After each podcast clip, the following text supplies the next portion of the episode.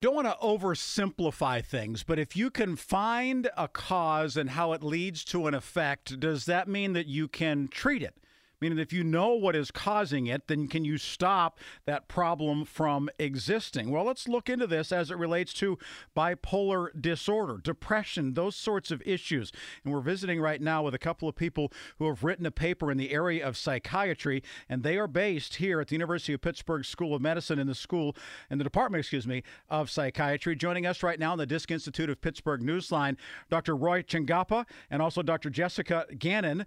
And doctors, it is wonderful to have you on the program. Thank you for making time for us.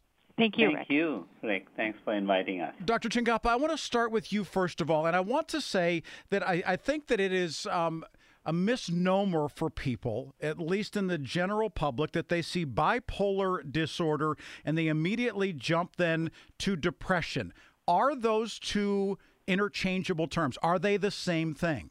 We think of them as two separate disorders, you know, because uh, I think bipolar disorder is defined by having mania, and in depression, uh, typically you don't have mania. So people who never have mania, but only depression, either just one episode or multiple, you know. So, but on the other hand, people with bipolar illness mostly suffer from depression, though the mania is common to the public. It's used in the English language and known in the literature, that kind of thing. But they're two different disorders. Okay, thank you. So we need to at least start there from an understanding not to use them interchangeably and think that we know where they are. Dr. Gannon, for you, when we're looking at insulin sensitivity, when we're improving that insulin sensitivity as it relates to a treatment of bipolar disorder, typically how would bipolar have been treated before would it have been with some sort of chemical some sort of drug and, and as opposed to looking at what's happening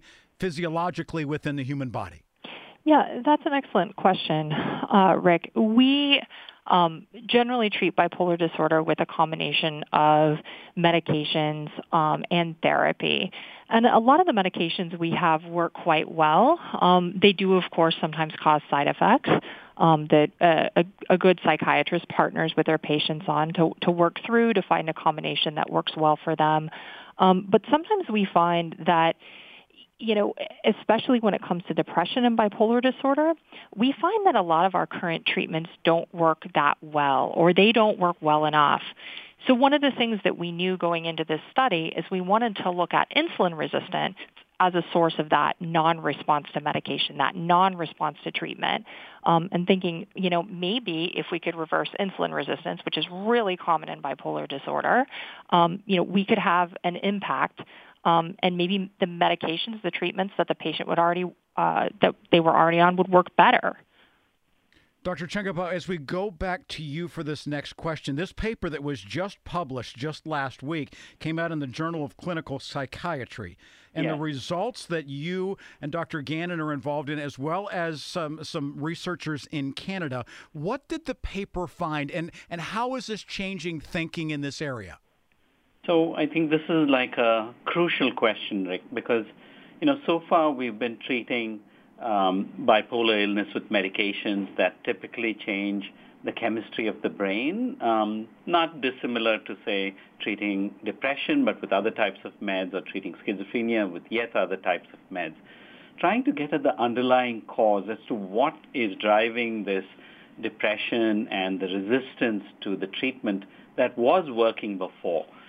So insulin resistance is almost like a pre-diabetes. I think the way to think about it is you're not quite diabetic, you're on your way. Mm-hmm. And if you could reverse that, because insulin is not just things that happen with sugar on the outside, it of course affects the brain. And so if you could reverse that, maybe you could get the medicines to work again, just as Dr. Gannon was pointing out. So what we found was we used this medicine metformin that's on the WHO list of 100 most essential medicines, and we resensitized about half the people um, back to their insulin working.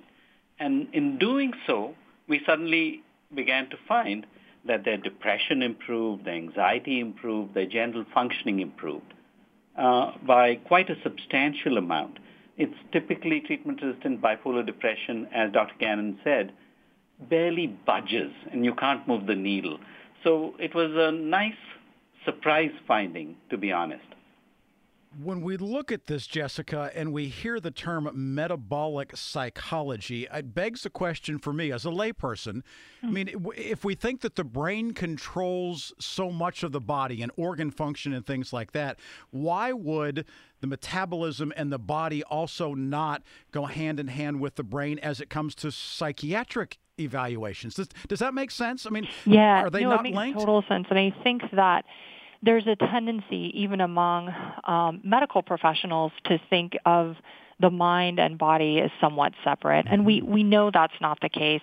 Um, you know, for years we've we in the field have appreciated that thyroid disease um, can have a powerful impact on on mood, and so we often screen for thyroid disease. and and and studies like this are making us think more and more uh, that we need to look into other systems as well, and um, so uh, the body's uh, metabolism of glucose, we know, is, is one thing we need to look more closely at. And obviously, then insulin as it goes along with that, and sensitivity as well. Doctors, thank you very much for being here and helping us to to at least scratch the surface of this and begin to have a little better understanding of the work that you're doing. And congratulations on the publication that came out last week. Thank, Thank you, you so much. Thank you for inviting us. You're very welcome. Dr. Uh, Roy Chengappa and also Dr. Allison Gannon joining us from the University of Pittsburgh School of Medicine, the Department of Psychiatry, two of the authors of that paper.